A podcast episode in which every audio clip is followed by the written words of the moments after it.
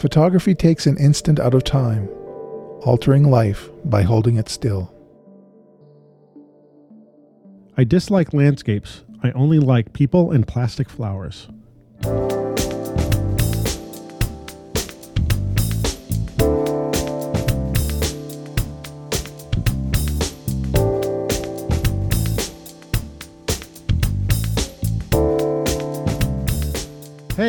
Welcome to the Street Shots Photography Podcast.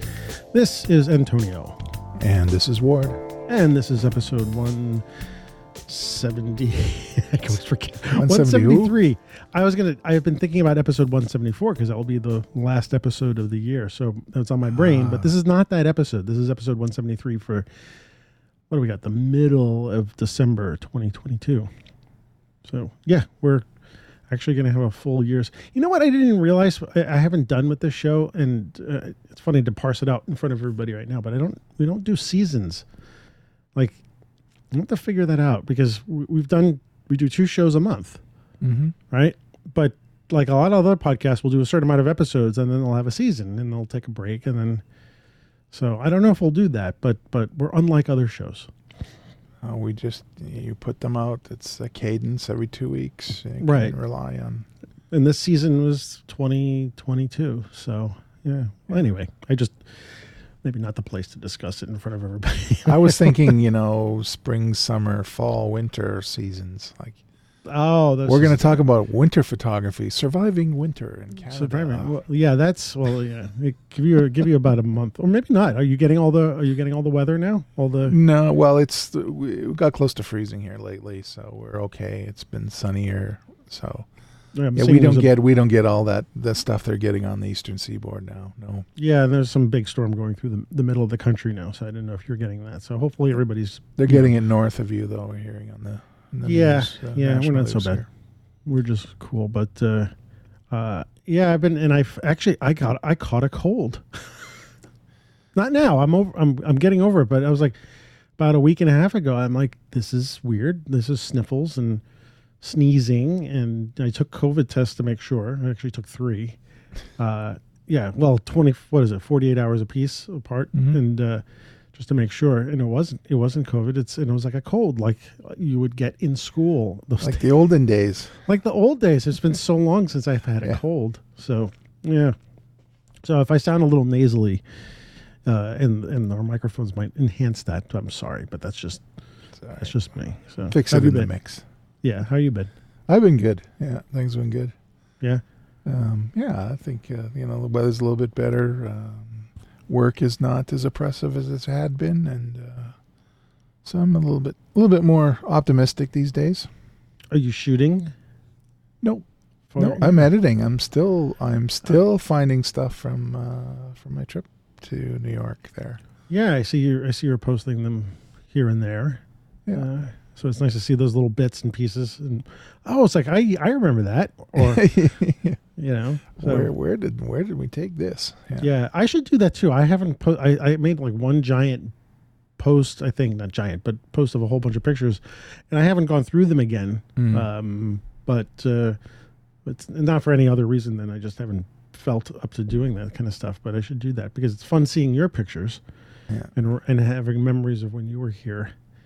Uh, Yeah, but it's like um, it's like mining. I mean, you know, you go through three thousand pictures, you see stuff you hadn't before, stuff you just glossed over, or something that a tiny crop or a, a little adjustment would would Mhm. like make it Mhm. sing, and that's sort of what I'm going through now. And I still, like I say, I haven't touched any of the fine art stuff that I'm, you know, the color stuff that I would have got from Coney Island or.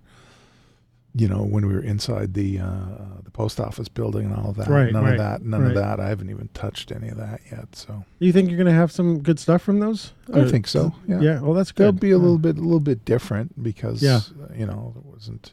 It's an unfamiliar environment to me. It's not like I have anything to hone, but um, but yeah, no, I think there'll be stuff coming out. Uh, And mostly color. to- You think for that for that stuff?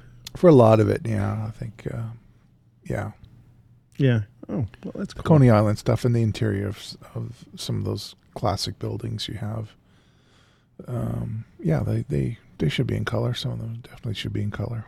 Yeah. All right. Well, I look forward to seeing those pictures when you put them up. I'm probably should go through my stuff too as well. If I figure I'm, I'm spending some of the days not doing anything or not feeling, I, I didn't do it during when I was sick because I was like I can't really focus on No, anything. yeah, uh, that's right. But you know, doing, you know, as we talked in the last episode, going through the archives is is you know the mining, as you're saying, is always a good thing, and. You know, in general, we've talked, and we might have talked about this before, but not always having to produce new work, like this constant Mhm. new, new, new, new, new. Uh, it, it, it can get really tiring, and it's. I mean, it's not something that I always did when I was shooting film, and so you know, why is it so necessary? And it's you know maybe feeding this machine that we like to feed, Mhm. or we're, we're choosing to feed. Um, but it, again, it's like you know the. The, the pictures accumulate to shoot more than I than I certainly shoot more than I post, uh, and there's lots of good stuff in there. In fact, actually, and I was telling you this offline, I had to upgrade my upgrade my computer. My old iMac died or is dying, and I had to transfer all my stuff to uh, a new machine. So it's giving me some opportunities to sort of, you know, pull up the the Lightroom libraries and look at all the archives, see where all everything is stored because I have to sort of uh, make sure everything's Reassociate everything, yeah. reconnecting. Yeah, and so stuff is popping up again, old stuff. But anyway, yeah, that that was that was last episode talking about this. But it'll be good to see your pictures again because it's fun to see what how you saw New York through your eyes, Yeah. like as a new person, not having been here. And I actually don't come across many people, or have met lately many people who are like seeing New York for the first time. So, Right. uh, and again, it's always kind of the way I wish I could. I could never see my city for the first time. I really would love to like if I could have like temporary amnesia, just Yeah. see New York for the first time to be experiencing like that, like you did. Well, uh, That'd be kinda m- cool. my wife's putting up picture frames in the um, in our in our bedroom, and uh, she's just greeking them out, like putting them up, a whole bunch of them, making this kind of modern arrangement. And there's a mirror there and all this kind of stuff. And so there's stock photography in the frames and these, you know, empty frames. there's a picture of the Empire State Building. I said, I looked at it. I said. Well, the subway, the entrance to the subway is just around the corner and down. Yeah, like, yeah. I'm like, I know this. I know this. I'm That's like, nice to have this. that context. That right? picture, this was taken from the east. Like, I know Yeah. exactly where that. I walked right there. Like, So now, when you see a movie, it would always Oh. bug me. Actually, when you see a what was the movie Independence Day? And Oh, okay. Haven't the- seen that since, You haven't yeah. seen that? They show where the Empire State Building is. If you watch it, watch it and look at the placement of the Empire State Building. I think it might bother you, but like if you didn't been in New York, you wouldn't notice that. Anyway, so- okay. So, um, we were, I guess, talking about like what are we going to talk about tonight, and uh, we started doing. You know, a while back we were doing the we did two episodes: why black and white and why color. hmm Uh, and so I, th- I thought, and, and you seem to agree too, that if we did like, uh, you came up with the idea of a lightning round of questions about why Mm-hmm. in photography and see where it, see where it goes. And so, uh, I like that idea. I like talking about you know coming up with a question of why we do certain things, why we like certain things, or what do we you know in terms of photography, and then answering the questions. And the other reason that came up, actually, now that I'm thinking about it, I didn't tell you this, but I just taught a couple of classes uh, on Saturday. It was back to back online photography classes, and actually, no, and I also had a I had an in person class the week before, street photography class, and I think this is actually from the street photography class. And of course, the students are asking me why. Why am I shooting this? Why am I using this camera? Why am I doing this? And, and that you know that learning process for anybody who's doing something new, and the, the question is always why, why, why, and you want to say because, Yeah. because I'm the daddy. Yeah. Uh, and so, you know, bringing that up as a as an idea for uh, for talking points for the show, I thought was good because uh, this, there could be people on the other end are asking us or ask those questions. Why do you do these things, or why do you like certain things? So anyway, that's sort of this long intro. So I don't know if you want to start or I want to start. If you want to do a lightning round, I just been all doing all the talking, so maybe maybe No, you that's fine. come up with a starting. Well, we'll start Why? with gear. We'll get it out of the way. You then. get that out of the way, yeah, sure. Yeah. Why did you go from Nikon to Fuji? Why did I go from Nikon to Fuji? That is a very good question. And I don't know what sparked getting the my first Fuji camera. We talked about that the X what is it the X20 X20. little- Yeah, I had an X20 as well. Yeah. the X20 and uh, why? That's a good question. Uh, I think, I mean, first I think there was a practical part of it, and that was Uh, going from actually, I went from a Nikon. I didn't really have point and shoot Nikons. I didn't have small Nikons, but I had a Lumix, Panasonic Lumix, Mm.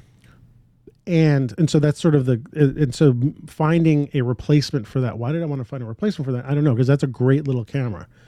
The It was a Lumix- GX, right? It was a Uh, I don't think it was a GX. GX eighty five or a nine or a, I don't remember, but it was one of these. It's teeny tiny camera. I don't know if Mm. I've got it. I don't. I don't know where it is. I should dust it off because it, and get a battery for it because it's still a great camera. But I think it also had the dial on top. And then moving to the Fuji camera, I think that was the time when the Fuji X100 was out and people were talking about it. right. And that's and it looked like you were the Star Wars um, binoculars looking through that frame lines and stuff that are projected over the image on the X one hundred. That's pretty cool. Was it? Oh, I don't remember that. I just remember uh, Zack uh, Arias or Arias. I don't know how you pronounce his last name, talking about it, and I don't remember where I saw that. And I didn't have any money, and so the the closest thing when I was looking up Fuji cameras was the X20, and I was like, okay, well, it's got the dials on the outside, and it looks kind of like you know a little mini X100, and so that's what I what I got. And then, of course, that's the gateway drug Absolutely. to Fuji, right? And I, maybe I was watching these on YouTube uh, when this first came out, or whatever links, uh, photo websites were linking to for videos. And I then, of course, I looked at the X100 physically, and I had always wanted, I'd always wanted a camera that was a, like that looked like a Leica or a rangefinder mm-hmm. in in terms of digital. Actually, you know what? I've always wanted one of those cameras. Period. I never owned even a film rangefinder. Mm. And so, because film was not there, I th- the, the you know the X100 sort of fit that bill, and of course I couldn't afford it, so I bought the X20. And then when I did get the chance to buy the X100T, I I bought it, and it was like I looked at it, and it was like part of me wanted to walk around with my my photo vest, Right. which I don't have, but you know, like a photo vest with a nice strap, like a worn strap, and I wanted to wear this camera on my neck and look like actually I want to Bru- look like you look my- like Bruce Gilden, actually. Bruce Gilden. That's the Bruce Gilden uniform. Well, yeah, there's actually a, fr- uh, a friend of mine. Uh, I haven't seen in a while, and uh, a photographer named Mel DiGiacomo. And uh, actually, if you go to B and H. Uh, if you look on B and H's uh, YouTube website, he he's done s- some talks at uh, um, B and H about. Uh, I think he's done sports and, and street photography. He used to shoot a lot of sports, but he would come into the image bank, and he look, he's like the quintessential photographer. You know, if you think of Garry Winogrand or anybody, you know, as and, and I'm saying he has a photo vest, but you know, he's got the Leica around his neck, and it's and he's uh, with the glasses and just like a New York. Actually, he's from Jersey, but that kind of attitude. And for some reason, that look like. Part, I hate to say it, it sounds superficial, but part of me wanted to look like a photographer. So I always wanted a ranger. He had a this nice Leica. I don't remember which he had, and he looked like a photographer. And and so the X100 was like it looked like that entry into part of this background of like I kind of want a rangefinder-ish camera. Uh, yes, it's digital, but it's got the thing and it's got the mm, you know, Yeah. it's got the dials on top, and I can put it around my neck and look like a photographer. That was that was the um, the sort of uh, superficial part of it. Once I started shooting it, I'm like, holy crap! Yeah. there was something that that of course we've talked about this endlessly and everybody talks about it but there's something intangible in the way that fuji's presenting their pictures uh, in, in uh, from the, in the way the camera's recording them um, and ultimately it comes down to like when i started doing comparisons with my nikon i think the feeling i got from the fuji my pictures on the fuji in general and, and also how it made me enter the world and take pictures it didn't feel like a I don't know. Maybe it's because of the way the camera was des- designed. It just didn't feel like a, an object for for work. My first the day. Sorry, I don't know if I brought this up, but the f- the day that I got the X100T, I actually had a shoot in the city. Uh, what was I doing? Was I doing video? Mm, I can't. No, I was I was doing stills, but I had my Nikon and the zoom lenses and stuff like that. But I uh, and uh, Dick Cavett was going to be there. So if those of you who are too young to know Dick Cavett, he was a talk show host. But I also brought the X100, and I decided it's always not it's not a good thing to bring new equipment to a job. So you know, kids, do as I do as I say, don't do as I do. Don't bring new equipment. but I brought it uh, and I was able to get like close up shots. But when I did the comparisons between those pictures, there was it was like kind of night and day. And uh, again, partly it's how I approach using the picture, uh, how I use the camera to get the pictures and the intimacy of stuff like that. But you know, and I'll, I'll end on this because I'm talking too much. But the um, the part that I think was the most compelling was I I love digital. I couldn't wait. Frankly, I couldn't wait till film died off. Uh, Even with all this nostalgia about film, I, I just I you know fine for me for for commercial work. I mean, I'm not talking about anything else. And you know, I get all the be- I got all the benefits of film. I got some of this, you know, uh, nostalgia from film, which I liked because it was nostalgia, but I didn't have all the headaches of film using Fuji. Uh, and so, yes, that opened the door. And, you know, I, I think I had the X100T for the longest time. And then I needed some, you know, for some other jobs I needed to do, I bought, I bought the interchangeable lens, the X, X um, T20. And that was it. That was, then we're done. That was, but that was the why. And no, this, I still love my Nikons. I still love, I s- I love the lenses. I actually love all their cameras too, you know, but uh, Fuji just stuck, it, and uh, like I don't see that changing. I, I really don't. I mean, I have a whole bunch of new Fuji cameras, and everyone, every one of them has got its own little personality. Um, And I think that's what Nikon cameras, for the most part, at least, didn't have. Like my D300. Yeah, they're like a hundred, and my professional tool, and that was it. they were It was- tools, yeah. And actually, I had to say this: there's a couple of Fuji cameras now that are more tool-like. The the X um, the XH series. Mm-hmm. They're nice cameras, but they don't they don't feel like a personality. Um, Mm-hmm. They feel like tools, but I want them. You know, I have them as tools. Anyway, that's that's the why. So why? Actually, I wanted to ask you this question because I didn't even know this. Well, why do you use Fuji? What's what was the? So when I was growing up, I had an aunt that had a, a Konica C35 small rangefinder like um, is zone focus. I think it was a zone focus camera. And then uh, for a time, um, I don't know if I had one. I just remember somebody who had one that was close to me, and I borrowed it. It was a Olympus Trip 35, which is another zone focus, even simpler, two shutter speeds and two apertures. Can you explain that? Um, a zone focus. I mean, just like zone focus so instead of focusing or having any way for you to discern what the focus is looking through the viewfinder there'll be a picture of mountains which is infinity Oh, right, right. there'll be a picture of people which is you know from six feet give or take Mhm. a group picture and then there'll be tulip which is close as close as you can get which is probably three feet at, at uh, that would be the closest you could probably get Okay. so you'd kind of have to eyeball, you know, and in the in the case of the Trip 35, the Olympus Trip 35, it ha- it had a body similar to the Olympus Pen cameras. I don't know if you remember those. I think they I remember those. They were half frame. the half frame cameras. They were right. half frame cameras. Explain that. Um, instead of uh, well, the quickest way to say is instead of getting 36 exposures per roll, you could get 72.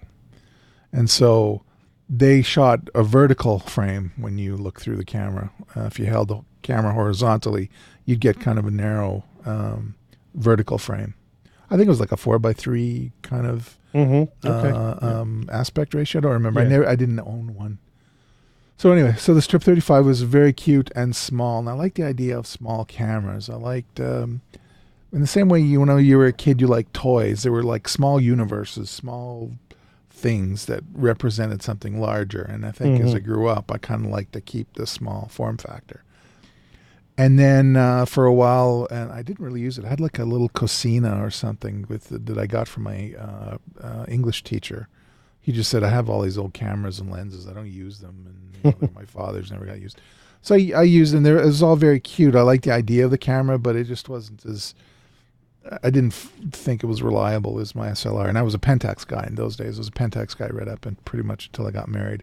Then we were um, we got a um, a Canon PowerShot A80, which was a four megapixel camera with the uh, articulating rear screen that was like about an inch across, a postage stamp size uh, screen, but it was great. Did, and it spin had- out or come out? Yeah, flipped out, Yeah, and you could do the selfie thing with it. Like it was Wow, way ahead of its time, and used four AA batteries. AA that ba- I think I remember that camera, yeah, forever. yeah, they yeah. lasted forever. What a great holiday camera! A great family camera. We used it for years. We used it from '94 until 2000. Oh, I don't know, 2000. Oh, goodness. No, couldn't have been. We got it in 2004. We probably used it until 2012 or something. It was just. It went on cruises. It went on Disneyland trips. It went. It went all over. It was great and it was small and everything. So that was Canon, and then I got once I started shooting sports and uh, motorsport photography in the digital world, and my ca- and my uh, my darkroom died off. Um, I got a um, um, Canon uh, 7D, the first generation. Then I started collecting lenses. So anyway, so I was doing all that, and then I was thinking, you know, I was working downtown all the time, and I started, and I had a, I had a Canon uh, S100 and then I started shooting street with that, and then I got the phone, um, and I was using the phone going back, and the S100 is a cute little party camera, but it was really not suitable. It's way too slow Mm-hmm, mhm, for the street. So, and that's I saw the uh, I saw the uh, the Fuji X10 come out. I thought it was interesting. It's very cute. It was like the form factor I was looking for. It reminded me of the Trip 35, the Olympus, and of that uh, that C35, that uh, Konica camera. And then people were complaining about dead pixels and all this kind of stuff, and it was going to be another year or so, and then this new camera, the X20, was going to come out. So I got an X20. I worked. I started shooting street in earnest, and that's really where my true street stuff started to happen. 2014 when I got that thing, and uh, oh, thousands and thousands of frames through that camera. You still have it? Yeah, I still have Yeah, it. My yeah, son yeah. uses it. Uh, Oh, okay. he Yeah. walked. We walked through uh, Vancouver together, and he shot all of that drug paraphernalia in the street and all that kind Mhm. of stuff. That's that camera's seen a lot of miles too. Um, so the X20 came out, and then uh, I really liked the XE series. There was the XE XE1 had come out around shortly after I think the X20 when they once they figured out what the sensor was going to be. Then the XE2 came out, and I was looking at them. Uh, they were fine. They were nicely proportioned, but they were too big. And then I saw um, a review, a kind of a sneak peek from the guys at uh, the camera store. In those days, it was um, the guys who were in digital. Um, uh, uh, was it DP Review? Uh, Chris and um, I've forgotten his name. Jordan. Jordan. Chris yeah. and Jordan, uh, uh, they came. They were saying that there's XE3 was coming out and was going to be smaller and you know whatever. And they went to visit the factory in Japan. They showed the XE3 and I'm like, oh, then I have to get that. and then um, um, Fuji came and did a little demonstration, or they had a little sales pitch in one of the bars at the Beers and Cameras things that I, I always talk about. And I handled an XE3, and I'm I'm looking at my friends going, yep, yep, Yep. yep. So I got it with the Kit 23, and I haven't really looked back. I've since got what- another. You still have that same camera with? I have that camera, yeah, and then I have I got a black body a few years later, so I go, go back and forth between those. And I started collecting lenses, and and now my seven artisan stuff they also go on that camera. And my uh, adapted my adapter lenses and all that kind of stuff. That's where I use that, and I just like the smallness of it. I think it's uh, it's smaller. I've got smaller hands, so I don't I don't. It's not a clumsy camera for me to use Mm-hmm. it's quiet. I can use electronic shutter mode, and it's it does everything I need it to do. Maybe the autofocus has fallen, you know, isn't quite as dynamic maybe as it could be in newer cameras, but I've become used to it. So, and those are my workhorses now. Yeah. Yeah, as you were saying this, Fuji had never been on my radar for a long time. I mean, I don't know if I don't I don't know if, what film cameras they had, if they did. I'm sure they did. Uh, but the only time it did pop on my radar is at one point when I had bought my first digital. It was a D100. They came out with a camera. I don't know if it was around then, a little after that, uh, which was using a different kind of sensor layout. Um, uh, and I can't remember if it was like hexagonal shape. There was something odd about their the sensor, and it was Oh, I seem to remember that. it was a yeah. Fuji body that had a Nikon mount lens, and it actually looked like it was based on a Nikon body. Uh, and I had actually come very close to buying that camera, but this was like in the early, you know, whenever the digital cameras first came out, like the DSLRs. I think Mhm. around the, you know, uh, early two thousands and stuff like that. But that Fuji camera was the, you know, but until then, like it had not, it had never been on my radar, and I was just thinking about it as a, you know, uh, uh, not as a replacement, but just as this because I wanted to have this look. So it's really interesting how we both get into this in into them and and look at where they they've taken us and stuff like that. I had I'd seen Fuji Fujica cameras SLRs up in the um, up in the consignment shelf, but I remember Fuji made a bit of a splash. They had a studio camera called the GX680. Oh my goodness, what a beautiful little! And it was Oh, a six yeah. by nine. It was a six by eight negative. Yeah, they Um, did make film cameras. I'm Oh, they were big- just beautiful. It was meant to be big- on a tripod. Yeah. Is that the and one it had bellows on it. It it had bellows on it, and almost like a lens board, like assembly at the front. And you put on uh, I don't know what mount lenses that you would put on there. There was one that, that had this big metal uh, sort of cage in front of it, uh, where yeah. the lens. well, it had was. Was that rails. It had rails for. Um, oh, you, are you thinking? No, there uh, was another one, a like a, wide one? Like the a- wide one. Yeah, They're they're very wide one that has this sort of cage on the front with yeah. Sort monkey bars, the whatever you could call them. monkey yeah. parts. Yeah. yeah. All right. Anyway, Okay. Well, your, wow. tu- your turn.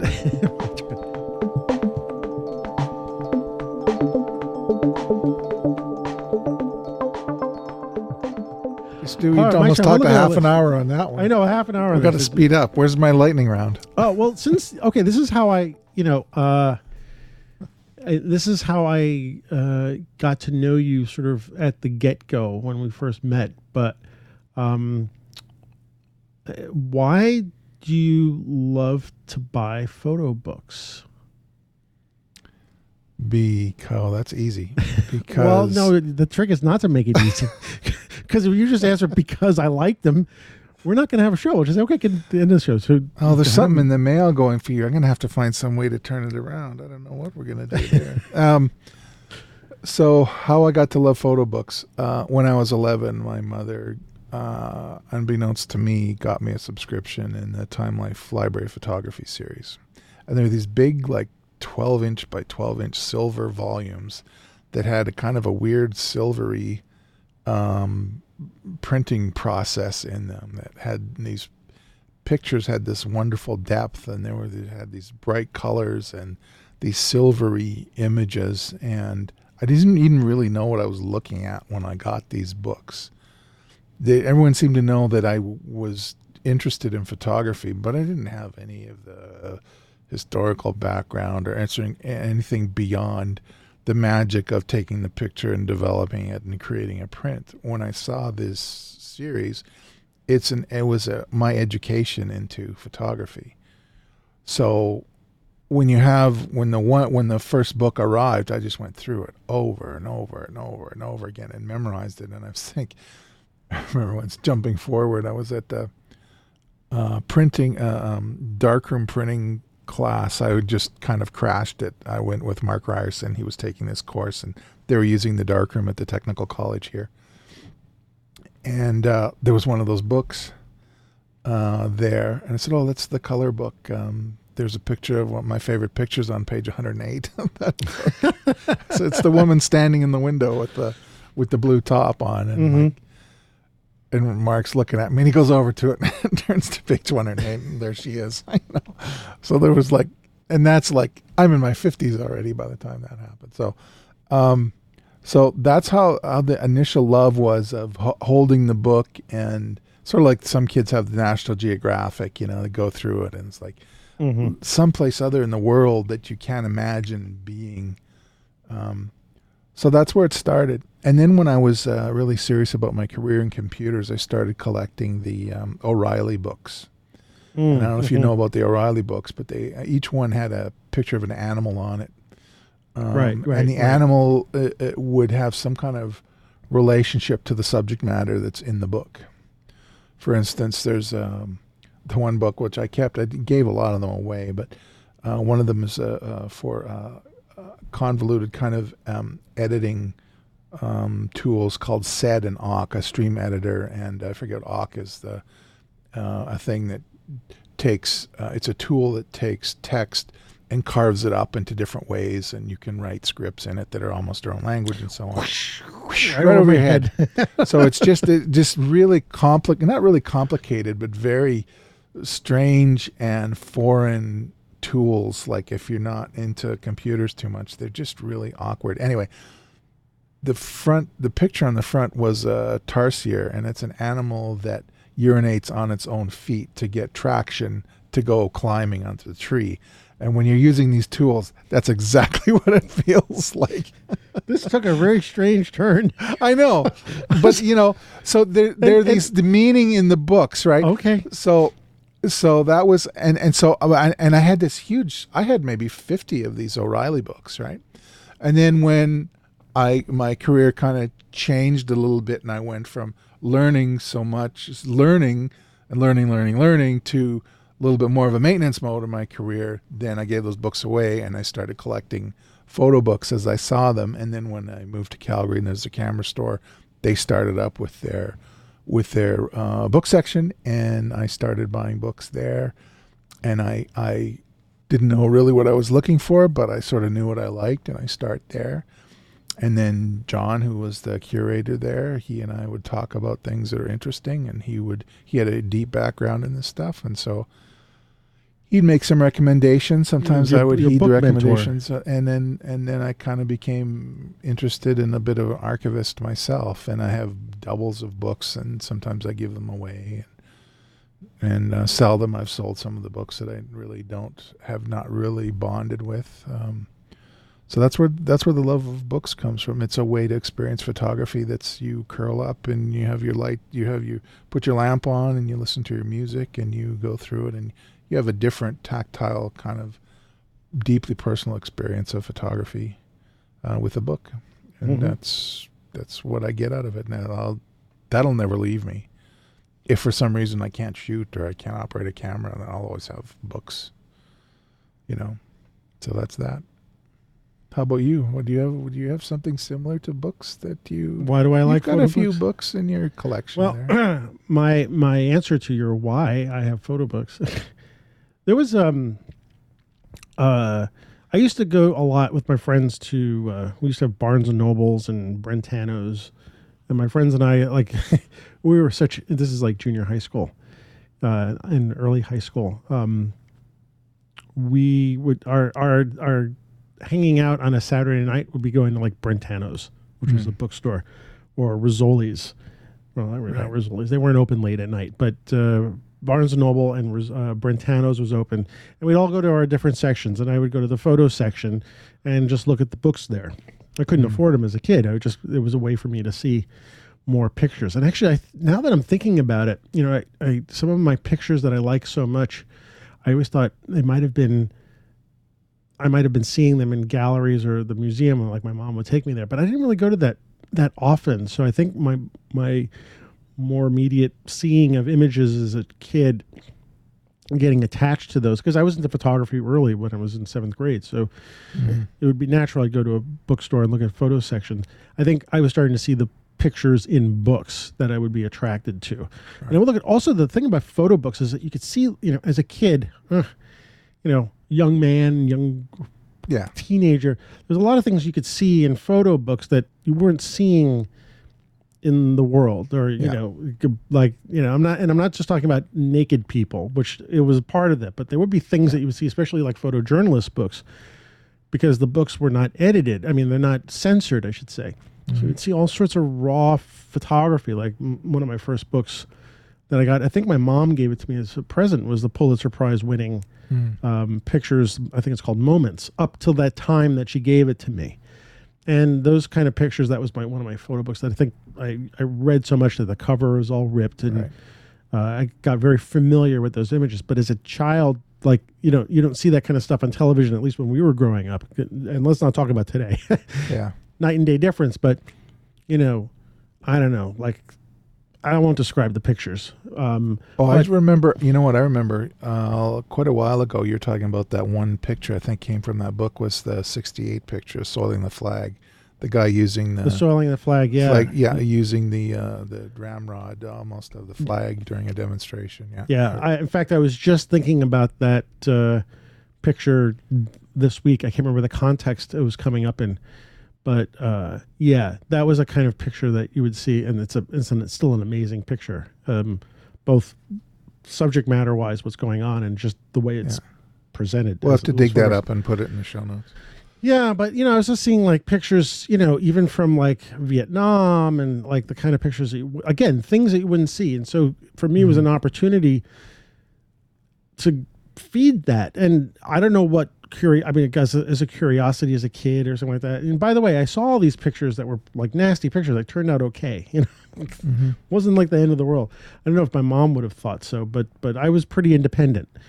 Anyhow, uh, fast forward a little bit, there used to be a bookstore, uh, a place in the city called the Photographer's Place. That was a photographer bookstore.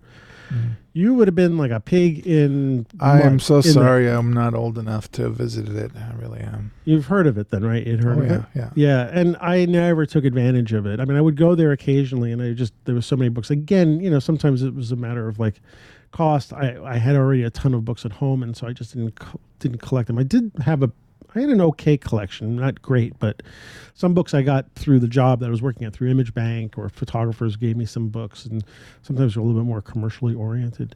Uh, and then let's see when uh, when Elizabeth, my w- late wife, came into my life, she also worked in publishing, a lot, so she had a lot of books. And so when we moved in together, we, I had inherited some of her photography books. So I was like, okay, I got some more.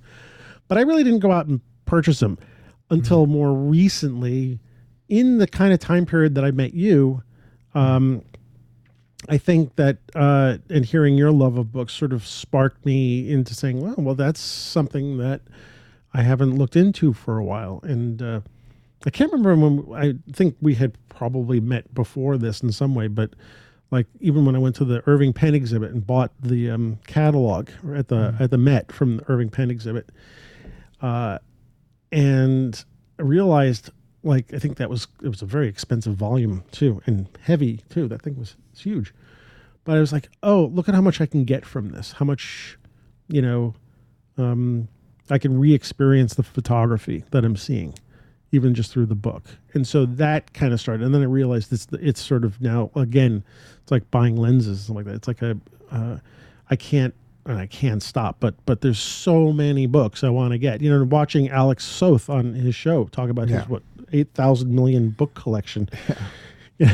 his his place, by the way, looks like the photographer's place. It was hmm. exactly it was. It's totally. It's all kind of messy as, as I kind of remember it. And now it feels that you know I've got room on my shelf for it. Like I'm not so interested in novels. Actually, it's funny because you, you're talking about getting rid of your those computer books, the O'Reilly books, and so I was going to ask you: Are you actually physically making room? So now you have room to put volumes of stuff. And I realized I was getting rid of tons of books that I didn't read, even novels and stuff, because most of novels are things now that I read on e-readers because I really don't want to collect paperbacks anymore, you know. But I physically only have so much space in my house. But now I can get rid of some of that other stuff, and I can actually replace it with uh, with uh, photography books. But but the other thing where this started to kick in too, and I wanted to say I, I'm glad we're bringing this part up before the holidays because as a photographer, I don't know if you have this with your wife, but my wife always had a hard time buying me something for Christmas. Right. Uh, and so eventually, what I did, and this is sort of a suggestion to people, if you're photographers, is make I made a you know an Amazon wish list of only photography books, and I sent that to her as the list of things that any gifts, whether it's Christmas, birthday, or whatever, should come from this list because you know I didn't want her to go buy me like a lens or a you know or so, like th- th- it was kind of unnecessary. But by putting all those on a wish list, I got a lot more books from her uh, as gifts, um, and I was really excited because you know my list was so is so large. I didn't know what book she would buy, you know, so I would just put books that I was interested in. And suddenly, you know, I'm getting the. She gave me the um, the Eggleston book. This one, oh, what is it? This was a really two and a quarter. I'm showing Oh, you. yeah. This one was really nice book, and it was, you know, I'd forgotten that I'd put it on there, and all of a sudden I get, you know, come Christmas, and I can tell that it's a book, but I didn't know what it was, and so it was just this kind of thing. And now, you know, being the, the kind of the age that we're that I'm at, and we're at the same age, uh, it, it's nice to be able to have these things as like, um, I don't know, just like part of my part of my history, part of my, uh, you know, it's almost as valuable as like you know, not more than some say uh, a furniture. And the other thing I thought about just recently is that these books will outlive us. Mm-hmm. You know, I didn't even think about that. I mean, it's like one thing, like, you know, most of the stuff I look around is like, ah, you know, some, when I'm not here, someone's probably gonna throw most of this crap out. But the books, no one, no one throws away books. You know? and so I just realized, like, I'm, I'm, I'm, I'm not really the owner of these. I'm just the caretaker. Caretaker, yeah. That's the way I feel about the books that I have that are doubles. Where, um, I don't know if I should say this. Anyway, I, I, I, I borrowed a truck from one of the guys I grew up with when I was helping my mom move some stuff, and um, I didn't really have anything to thank him other than put gas back in the truck or whatever. But he's a stock car racer in our little small town that I grew up, and there's a book. Um, I've forgotten the name of it. It's about. It was taken. Uh, it was a bunch of pictures that were taken at a local stock car track in Brainerd, Minnesota, uh, a few years ago, and it's the exact spirit of this guy of Bill. like, Really? You're yeah, and I like. I, I got the book. I haven't opened it up yet. It's not even out of the plastic yet. And I'm like, you know what? There's there's a good home for this book. So when I go back, when I go back to visit my mother again, I'm going to present it to him and say, look, this is this book is about, you know, this is this is you. You, I'm, you Mhm. you'd be the best person to appreciate this. Hmm. And it's Hmm. pictures taken from inside the stock car while it's going around the track during races. You know, the kids on the, um, you know, in the pits helping dad fix the car to before, you know, on the night of the, of the event and stuff like that. It's just all grassroots stuff. And I'm like, you know, th- there's a, there's a different, it has a different meaning for different people. And I think, uh, for me, it's a the kind of love of photography and history and all that kind of stuff. But for him, it's sort of like, it's close to his spirit and that he can sh- Hmm. show the book to somebody else and say, "This is what I'm sort Mm. of about." You know, it's not Mhm. what I imagine. That's cool. Yeah. Um, so yeah, so I'm sorry I interrupted you, but No, I just fine, wanted to yeah. toss that in. Yeah. Well, I Hope he doesn't listen to the podcast. I don't think so. I was about to say, it's like, whoa. That's what I said. I don't know if I should say this. yeah. Well, if anybody knows him, don't say anything. Yeah, please. don't. Just yeah. Don't. please, well, uh, well, this is coming out in two days, so well, Yeah. you know, hopefully you'll get the book to him, you know, soon. So. Yeah. All right, your turn. I Uh, think we're my actually we're turn. probably the last one, given the how Oh, long we're- we're, just chatty people. Could be. well, let's the now we've been talking a lot about and we've been doing a lot of it, but why why street photography? Oh boy.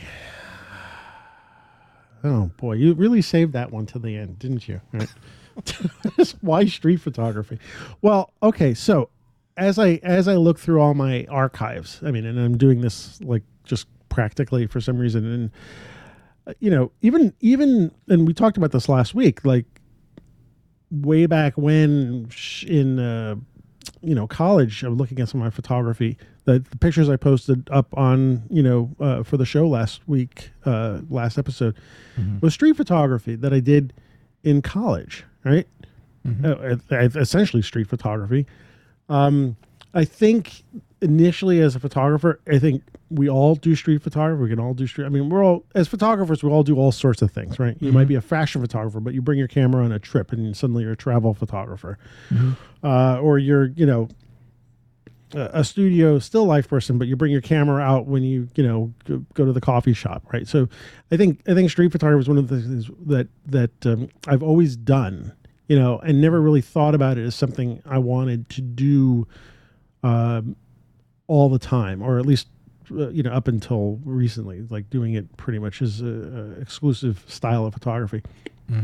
It there's some practical part about it um, because mostly it started when I moved to this neighborhood in Brooklyn.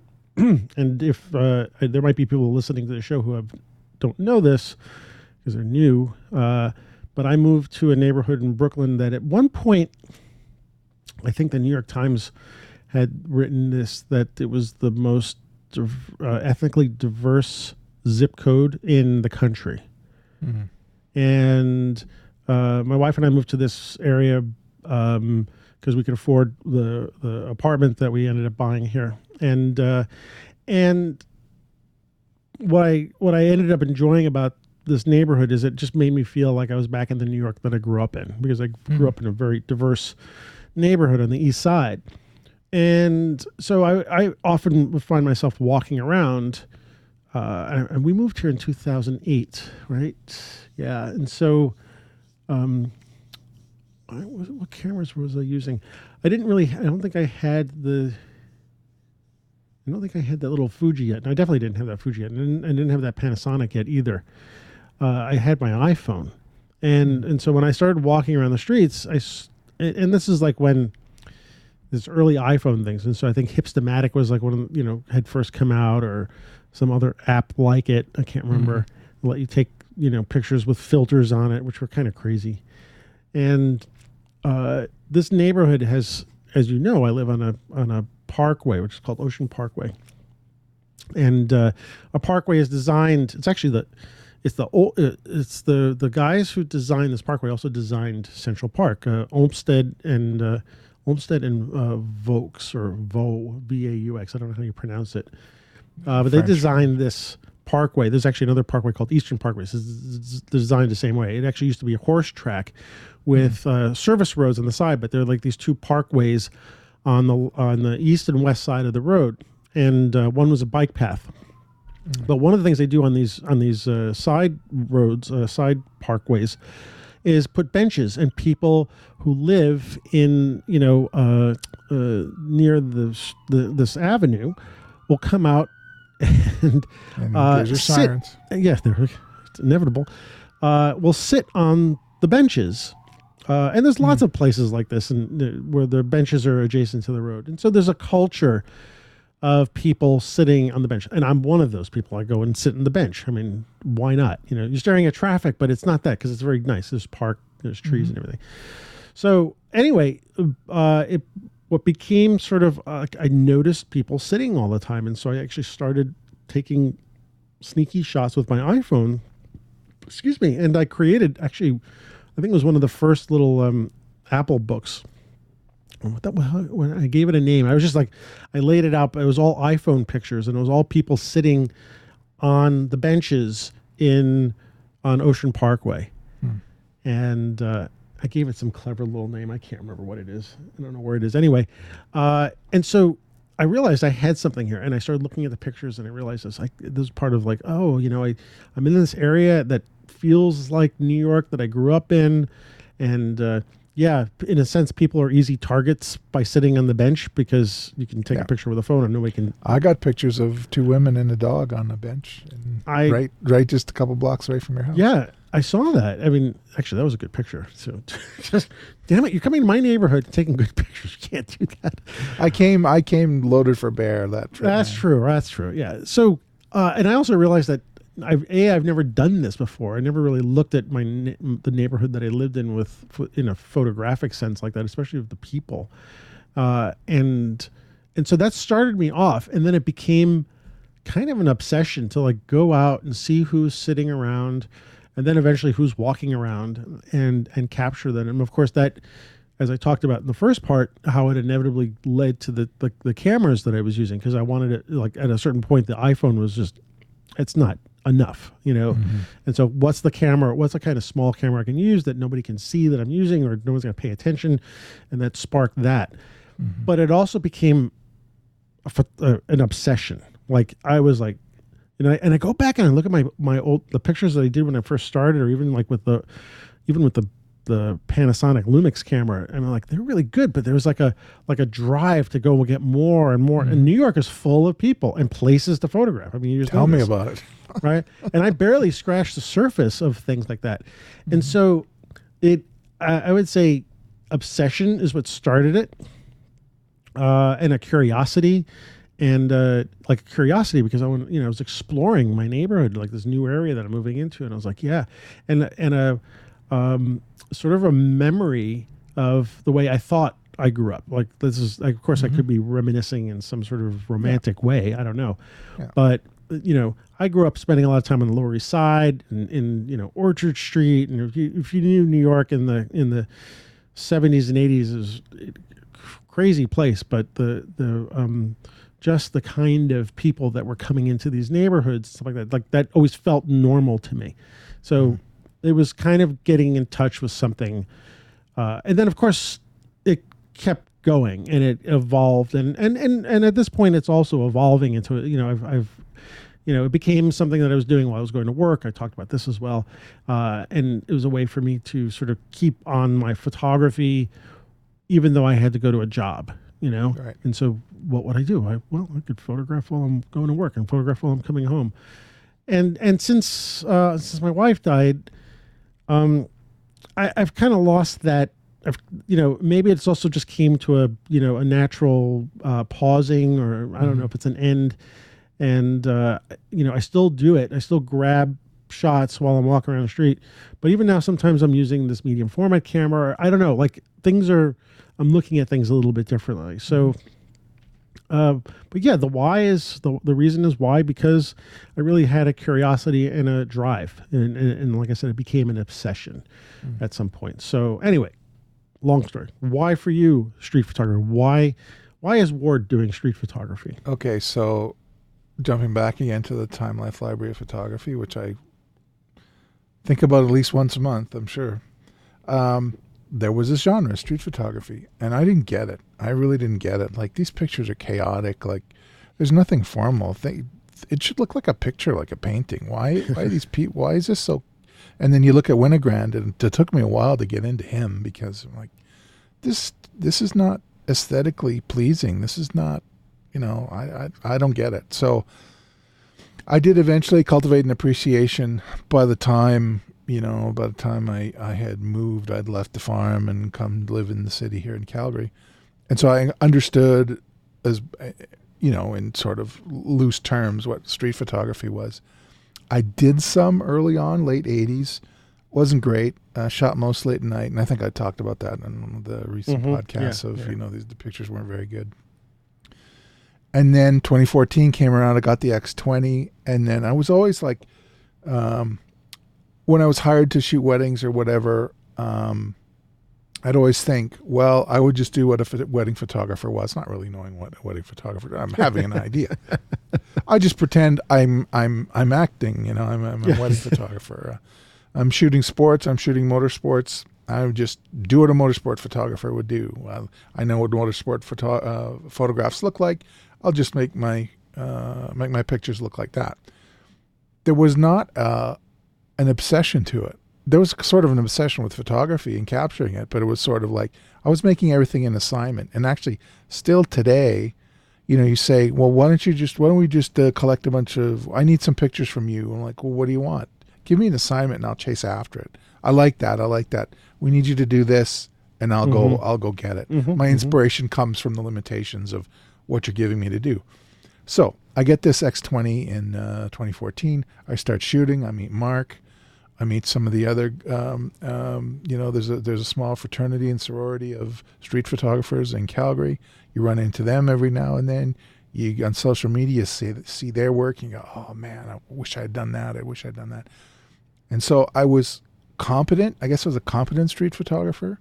And I think I got better and better and better. And I'd go back and forth because there's very often so few people downtown in Calgary that I'd go to architecture. I'd shoot Right, these- right. this Mhm. public sculpture called uh, sculpture called the trees that are downtown. So I'd shoot them, and there's a whole joke about oh, we're going to take pictures of the trees again. um, yeah, Mark will laugh at that one. Um, and, and so I got I got better at it, but the obsession came uh, really, and I, I I thought you know I was just doing the street photographs. Even I'm working with Mark, and even if my you know work was getting better and better, whatever that means, there was an obsession. It was me. Okay, this is the kind of pictures a street photographer came. The obsession came when I arrived in New York, and it's like Oh, all the people like all right and i felt this convergence like my whole life was all my background of photography was informing what i was going to do these next few days and i didn't give a crap what the weather was going to be like. I would just complete focus. And so i i remember most of the time that you and i were together in in your apartment and watching the movies and stuff but the whole rest of the time my head was in this kind of silver orb of what did i see? What did i photograph? What am i going to do in post? What am i going to do tomorrow Okay, I'm going with Antonio. Where's where's he gonna take me? What are we gonna? And I was like thinking ahead, ahead, ahead, ahead, and it was beyond. It was it was beyond an assignment. It was sort of Hmm. like I am in the mode. So, and I was telling my friends at Beers and Cameras, if I felt like a street, if I if I was sort of pretending to be a street photographer, even if you don't like my work, I, I don't really care whether you Right. like my work or not. But if I thought I might have been a street photographer after the New York trip, I'm like, I can say I can put comma street photographer behind my name now because Jeez, I can think wow. like that. I can. You want me to shoot street? I'm I'm here. I will shoot street. Um, that's a huge. That's a big freaking deal, and that just occurred to me here. I don't know. I guess when when I looked at the number of kind of successful images I had in the library this time, and I think I'd sent you a message saying uh, it was basically a thank you saying, I'm so happy with the number of images that I got in this short period of time that I was there and that I was indebted to you because holy crap. you Wow, know, it I'm- was I'm this. actually- conf- Well, you're telling me this almost like for the first time, so I'm hearing. yeah, this. well, no, but it, it was, it's kind of been mulling around in my, yeah, but I didn't know this. I in my know- head, I'm like- you're you're considering this trip as the place where you're going to say, "I am now a street photographer." I Yeah, didn't. I didn't really- absolutely. I think I was kind of pretending before. So that I'm was glad I could. I'm glad I could have been around for this. Yeah. Then and Oh. it was like it, it, I mean, the first pictures I saw in the in the uh, in the Time Life Library of Photographers are, you know, New York streets, Paul Strand, Winogrand, um, all these guys that did uh, Friedlander, Freed, all these guys that spent time down down in uh, in Manhattan. And I'm going to these places, and now I can say that. Well, I know I can get on the X train or get on the Q train there, or get the Q and R, and well, the R will only get me to church, but I, that's fine. It's a little bit of a longer walk, but I can get, you know what I mean? I'm starting Yeah, to yeah, think yeah. like that now. yeah, yeah. Um, so, uh, yeah, no, there, there's been a shift. There's been a shift. And wow. there's a, not that I, not that I'm kind of resting on my laurels or anything, or I am tooting my own horn, but, um, I can, I can, I can start to, instead of looking back all the time and saying, what did I do? What did I do? Now I can kind of look forward and say, I, I know what kind of, um, what kind of prep I'm going to need the next time I go to Mexico or the next time I go to New York. What, um, what I intend to do photographically. If it's if it's a if it's a, a family vacation or whatever, that's fine. I'm off. But if if I'm going someplace for photography, I have a much better idea of the mindset, and I, I can kind of uh, imagine what photojournalists who go to. No, no, I'm not saying that go to hot areas, that go to kind of scary areas. I have a small inkling of the kind of preparation they have to do um, mentally to be able to do that. To say these are the places that I want to go um, to cover, uh, and it's and now now that it's a place that I have some small familiarity with. Um, I can start jumping off and start thinking of those ideas of what I would want to do next. Because the as as good as I think some of my pictures are, I know I can do better next time. There's some adjustments, more adjustments I can make, and I really feel that the images that I put down, uh, they're like uh, crumb trail. Like okay, th- this is sort of this, uh, literally and figuratively, the state of the art. But I know I'm gonna do this next. I just gotta, uh, I gotta, you know, there's this other thing I gotta do. You know, that alley Wow. we didn't go down or whatever. Yeah. I got to do Wall Street again because I Yeah, there's well, some you know, opportunities I missed. you know, as I was thinking about like the places I haven't, we didn't go to, um, and and thinking, boy, I told you, like you probably should have stayed another week. I get the possible, you know, difficulty with that. It would have been, but you know, there was so much more and places that we could have looked at that neither one of us had been before. Like, Yeah. you know, go to Queens or go, anyway. Wow, I'm I'm sort of like like everybody. He's telling me this for the first time. Well, no, So- but it's only kind Well, of a yeah, it's but a- it's um, coalescing. It's coalescing Yeah. as we speak. I mean, I didn't. I really didn't get that this was sort of a threshold for you. So Yeah, no, it totally was. I mean, Yeah. I had been looking forward to the, going to New York at some time to shoot before I knew you, years before I knew you, right? And so, you know, when things were happening in your life, and I was talking to my, my wife and saying, you know what, I think I should go visit Antonio. I think I think this is the time. This is things are happening, and I, I'm just getting too many signals that I should really go. Um, and I'm so glad I did. yeah, well, I'm too. So wow. Sorry, I that was kind of big. No, should was do a big, that's joke a, or something. That's a great way to end. I think that's a great way to end this show today. Um, and so lightning rounds. I was thinking we could actually have a lot more questions, but this I think that's a perfect place to to leave off, and we can always do this again. All right. Um, thank you for sharing that. Actually, no problem. Yeah. All right, man.